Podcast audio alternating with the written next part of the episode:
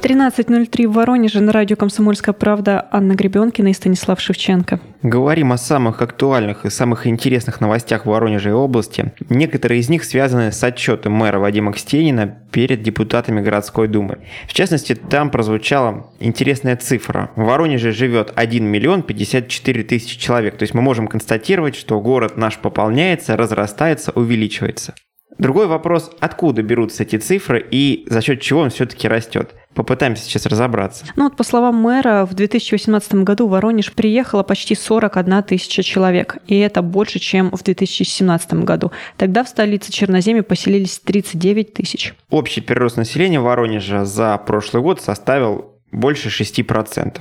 Но статус миллионника, напомним, Воронеж получил после того, как в черту города включили соседние села, включили те населенные пункты, которые ранее относились к области. И нельзя забывать про другие данные про то, что все-таки рост населения обусловлен притоком мигрантов, а не показателями рождаемости. Что касается рождаемости, что касается естественного прироста населения, то по этому показателю Воронеж плетется в хвосте рейтинга, недавно составленного столичными экспертами. Показатель убыли населения у нас минус 35%. При этом миграционный прирост, он огромный. 29%. Иными словами, получается, что в области остается приблизительно то же самое количество населения, но процессы происходят разнонаправленные. И если вдруг иссякнет э, поток э, миграции из других регионов или даже из других государств, то Воронежской области и Воронеж, в частности, тоже существенно обмелеет. Но если возвращаться к отчету мэра перед э, депутатами Гордумы, была затронута на этом мероприятии еще одна тема, которая касается, наверное, всех без исключения горожан. В июле в Воронеже начнутся ремонтные работы на виадуке на улице 9 января. Ну, как э, сообщалось уже ранее, работы эти оцениваются в более чем 700 миллионов рублей, и Первая стадия, которая начнется, как ты уже сказал, в июле, будет заключаться в том, что посреди путепровода будет разбираться та часть, где сейчас находятся рельсы. И как только их снимут, то, собственно, администрация сразу поймет, сможет ли быть организовано движение по мосту в обоих направлениях по одной полосе, или все-таки придется его полностью перекрывать. Вскрытие покажет, добавил мэр Вадим Кстенин. Будем надеяться, что результат этого вскрытия нас всех обрадует, потому что полное перекрытие такой мощной артерии, я думаю, ни для кого не будет секретом, станет причиной невероятного объема пробок. В мэрии говорят, что на тот случай, если все-таки придется перекрывать его целиком и разбирать, будут организованы объездные пути, и на этих объездных путях будет проведен дорожный ремонт заранее, заблаговременно. Но все мы прекрасно понимаем, что если изъять из э, скелета города настолько важную косточку, то функционирование всего организма в любом случае будет нарушено. В любом случае мы будем стоять, может быть, не перед этим мостом, а где-то в других местах. Ну, добавим, что завершающей стадии находится проект реконструкции путепровода на улице Ленина. Сейчас проходят экспертизы, и если будет дано заключение, что оба путепровода можно одновременно реконструировать, и движение в городе при этом не окажется парализованным, то начнется реконструкция? Реконструкцию вот этого второго виадука оценивают в 300 миллионов рублей. Будем надеяться, что все-таки не придется полностью перекрывать ни тот, ни другой, и ремонт будет идти с меньшим ущербом для транспортной системы города. Еще одна важная новость для воронежцев. Власти приступили к консервации старейшего жилого здания города, доме купца Горденина на переулке Фабричном. Как рассказали общественники Архдозора, там закрывают окна, скоро будут заниматься вывозом мусора и восстановлением крыши. Речь, конечно, не идет о полной реставрации здания, речь идет лишь о том, чтобы не допустить в этот дом скажем так, социальных элементов, которые будут сжечь там костры и всячески его разрушать. О печальной судьбе этого здания нам рассказала краевед Ольга Рудева и даже сравнила дом Горденина с парижским Нотр-Дамом. Давайте послушаем. На фоне пожара в Париже, где горел Нотр-Дам-де-Пари, стоит поговорить о наших воронежских зданиях. Есть ли у нас свой Нотр-Дам-де-Пари, который нужно восстанавливать? В первую очередь, это Горденинские дома. Переулок Фабричный, построенные в первой половине XVIII века. Учитывая возраст Воронежа, возраст Парижа, получается, что это здание воронежцы должны точно так же уважать, как парижане уважают свой собор. В чем отличие? К реставрации этого здания не приступали, а горело оно многократно.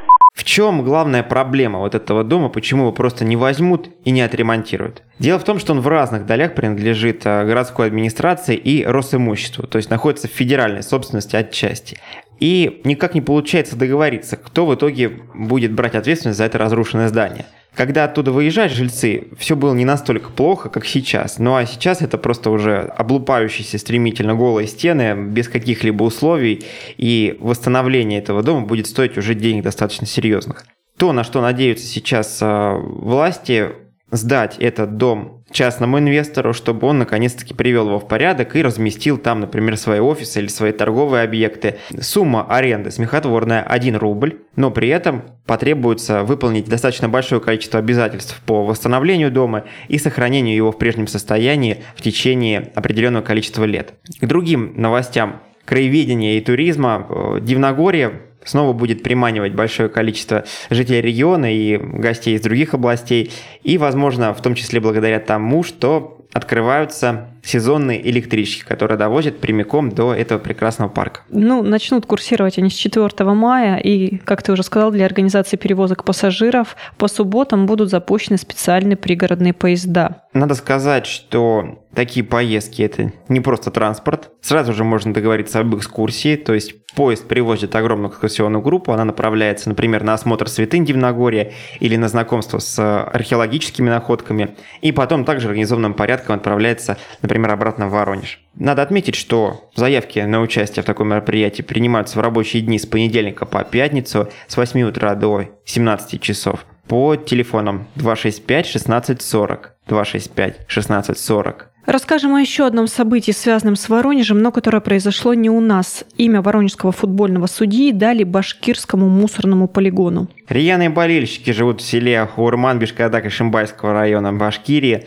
Глава села был настолько возмущен судейством воронежского арбитра в матче Уфа-Арсенал, что закрепил в специальном постановлении имя судьи за местной свалкой. О столь неординарном решении сообщило информационное агентство Башинформ, и они привели прямую речь главы села. Цитирую, его имени вот тут самое место. У нас в деревне не помнят таких судей со времен Великой Отечественной, когда за колоски, принесенные домой, тюремные приговоры давали. Нам, в свою очередь, в приемной администрации села заявили, что ничего о таком креативном ходе своего начальника не знают. С самим главой села нам пообщаться не удалось. Что касается самого матча. Скандальная игра Уфа-Арсенал закончилась закончилась со счетом 1-2 в пользу Туликов, и по ходу игры болельщики хозяев скандировали оскорбительные кричалки в адрес воронежского арбитра Владимира Москалева. В том матче он зафиксировал 22 фола у хозяев пола и лишь 4 у Туликов у Арсенала. Перенесемся обратно в Воронежскую область район нашего региона возглавил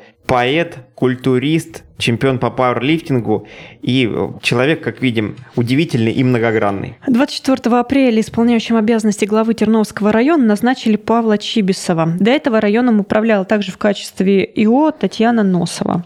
Но пост главы села стал вакантным после того, как с него ушла в феврале 2019 года Ирина Белова. И уход этот был связан с рядом скандалов, которые затрагивали и интересы простых граждан Терновского района, и интересы бизнеса. Много было шума с этим уходом. То ли женщина устала от этих скандалов, то ли надоело ей тяжелое бремя власти, то ли были какие-то еще причины. Так или иначе, официальная причина ее ухода – это ухудшение состояния здоровья, но злые языки говорят, что там много подводных камней. Так или иначе, сейчас терновцы заполучили исполняющего обязанности главы хоть куда. Павел Чибисов до этого момента был главой села Тишан Каталовского района, но помимо этого он еще и автор трех поэтических сборников. Чибисов победил во всероссийском поэтическом турнире стихоборье, и при этом новый глава – спортсмен, многократный победитель чемпионата ЦФО и всероссийских соревнований по пауэрлифтингу, чемпион по народному жиму и так далее, и так далее. Титулов у него очень много, и спортивных, как видим, и поэтических. В общем, человек неожиданно многогранный. Помимо прочего, Павел Чибисов – один из победителей открытого конкурса управленцев Воронежской области «Команда будущего», который проходил в 2018 году. Пожелаем, чтобы все таланты Павла Чибисова пошли на благо Терновского района и всякого рода скандалы там поутихли. На этом мы сейчас прервемся. Через несколько минут продолжим обсуждение воронежских новостей.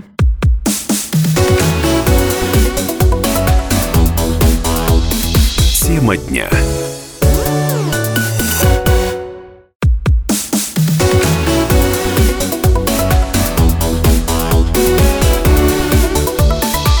Тема дня.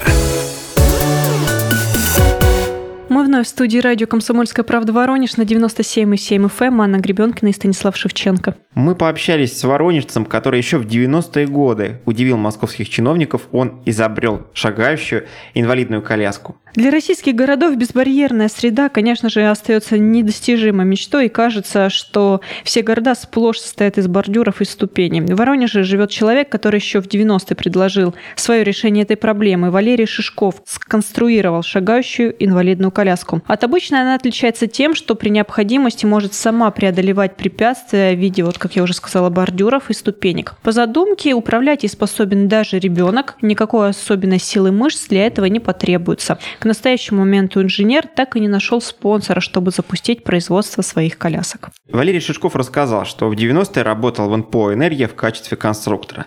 И к нему обратился кооператив, который предложил делать обычные, пока не шагающие, инвалидные коляски. Тогда Валерий Михайлович начал знакомиться как сегодня бы сказали, самим рынком таких устройств. Он съездил в Дом инвалидов, познакомился с людьми, узнал, с какими главными проблемами они сталкиваются и как можно усовершенствовать конструкцию, чего действительно не хватает. Валерий Михайлович уже тогда столкнулся с тем, что Многие инвалиды говорили, мы просто сидим в тюрьмах, мы не можем спуститься, не можем подняться, не можем нормально передвигаться по улице. Существует проблема преодоления вот этих вот бордюров и ступеней. Тогда он и взялся за создание первого образца шагающей коляски. Как, собственно говоря, устроена этот механизм? Внешне коляска не так сильно отличается от привычного устройства, но в задней части смонтирован специальный подъемник. Чтобы преодолеть лестницу, нужно подъехать к ней спиной и нажать на специальную ручку. Выдвигаются зубцы, которые цепляются за ступени и потихоньку подтягивают коляску наверх. Как раз усилие рычага не такое большое и не так тяжело это все делать. То есть э, человек не сам поднимает свой вес, как можно предположить, а механизм это делает достаточно мягко и аккуратно. Вот такая была задумка, и примерно такой образец нам продемонстрировали. Надо сказать, что этот образец настолько хорошо, как рассказывал Валерий Михайлович, двигаться отказался уже где-то на середине лестницы. Он закапризничал, скажем так, и потребовал э, усиления, да, потребовал более серьезных усилий для того, чтобы подняться выше. Тем не менее, это лишь прототип, это некая визуализация идеи, а вот до создания коляски, которая пошла бы уже в серию, до создания образца из более легких материалов, с более совершенным механизмом, дело так и не дошло. Но вернемся к истории Валерия Михайловича. Тогда, в 90-х, он э, успешно сконструировал сфотографировал первую коляску и отправился показывать ее московским чиновникам. Тогда ему даже выделили деньги на э, развитие этой идеи. Но те самые партнеры по бизнесу, которым мы заказали часть э, производства элементов этой коляски, успешно деньги увели, прикрывшись тем, что сменили форму собственности. И после этого Валерий Михайлович тщетно пытался найти спонсора. Как он говорит, вопрос совершенствования коляски дальнейшего упирается только в деньги, а денег, как мы понимаем, нет. Надо сказать, что сегодняшние перспективы этого изобретения в том виде, в котором нам его продемонстрировали, они, конечно, достаточно туманны, потому что во всем мире приобретает определяющее значение электроника. И инвалидные коляски, которые работают по тому же принципу, как, например, электровелосипеды или электросамокаты, они, конечно, более перспективны. Тем не менее, можно представить э, вот такую вот шагающую коляску с электродвигателем который точно так же преодолевал бы различные ступени. Будем надеяться, что у Валерия Михайловича, несмотря на все прошлые неудачи, несмотря на то, что изобретение за эти 30 лет уже прошедшее, да, без малого, практически никак, скажем так, не продвинулось, Собственно, как ты правильно отметил, с момента изобретения вот этой модели Валерия Шашкова прошло очень-очень много лет. И я помню, что в 2016 году мы писали уже о школьнице Воронежской, ее зовут Настя Бутрина. В 11 классе она тоже сделала прототип инвалидной коляски. И особенность ее была в том, что она как раз могла преодолевать вот эти же бордюры и ступеньки, с которыми столкнулся наш герой. И механизм был другой. То есть она просто использовала необычный обычные колеса, а некие такие башмаки, которые присоединялись пружинами к крестовине, и когда они сталкивались с каким-то препятствием, то пружина просто сжималась, и вот такое своеобразное колесо спокойно перешагивала бордюр или ступеньку. Пока не ясно тоже, да, судьба этой разработки. Но она сделала маленький прототип, а, занималась его усовершенствованием, но потом девочка уехала из Воронежа и поступила в Бауманку, в Москву. И вот, к сожалению, я уже не знаю, там она продолжила ли заниматься разработкой шагающей коляски или нет. Так или иначе, все наши сегодняшние воспоминания об изобретениях Воронежца сводятся к тому, что города по-прежнему неудобны для передвижения любого, кто использует колеса. И если бы речь шла о какой-то старой инфраструктуре, каких-то старых кварталах, где просто об этом не задумывались, где просто ставили бордюры, потому что они были и так далее, и так далее, но мы наблюдаем сегодня в новых кварталах воронежских застройщиков можно встретить либо слишком узкий заезд на тротуар, на который просто даже детская коляска там не помещается. Если мама ее заталкивает, приходится через какой-то другой там проем эту коляску заносить. Мы встречаем сегодня пандусы, которые наклонены под немыслимым углом. И заехать туда на инвалидной коляске самому, на мой взгляд, просто невозможно. невозможно. Надо, чтобы кто-то сзади тебя вел. Да, они, конечно, помогут каким-то образом преодолеть эти ступени. Не придется коляску вместе с человеком тащить наверх, но одному передвигаться в таких условиях по-прежнему невозможно. Поэтому параллельно с развитием вот таких вот технологий шагающих колясок, которые, может быть, помогут путешествовать, помогут познавать какие-то новые места, какие-то дикие места, нам надо совершенствовать города. На этом буду стоять до последнего. Тема дня.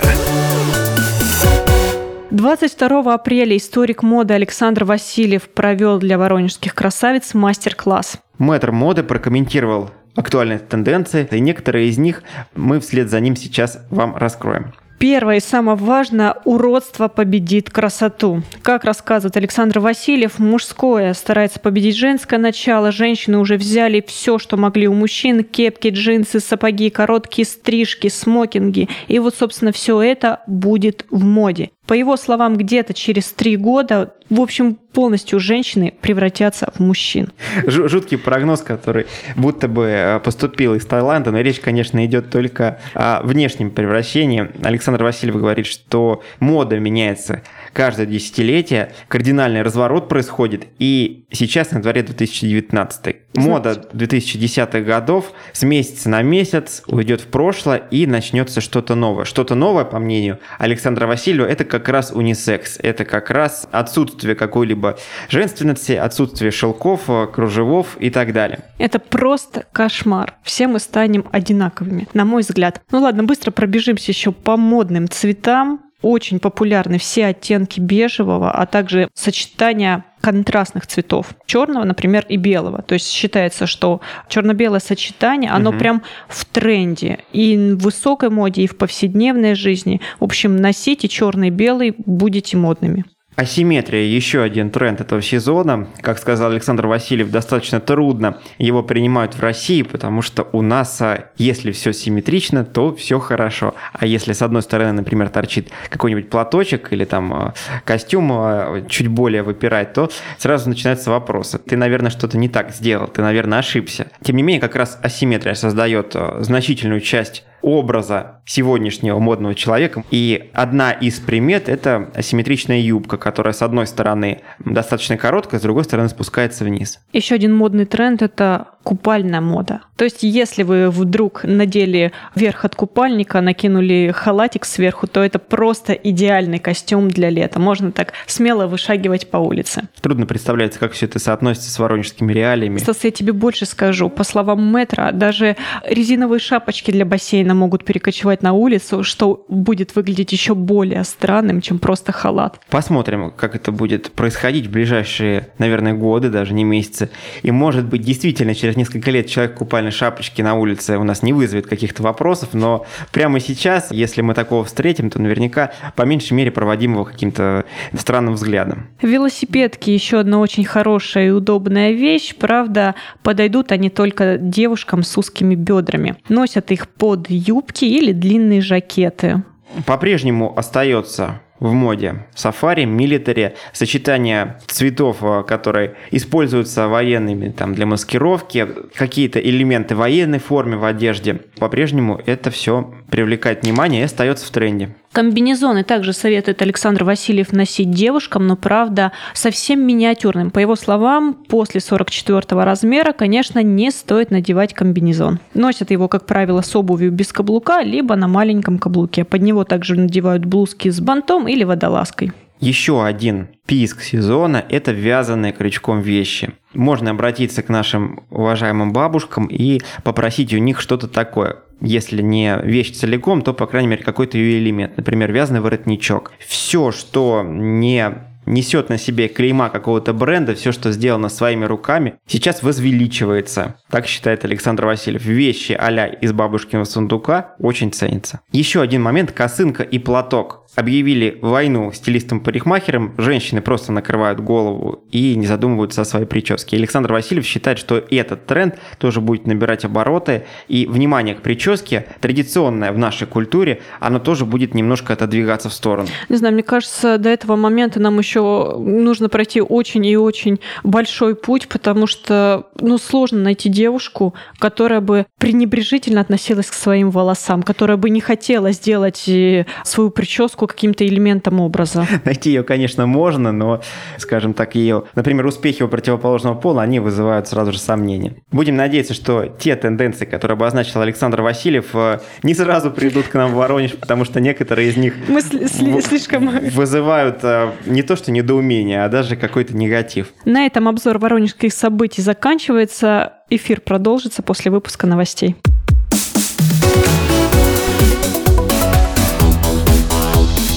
Тема дня.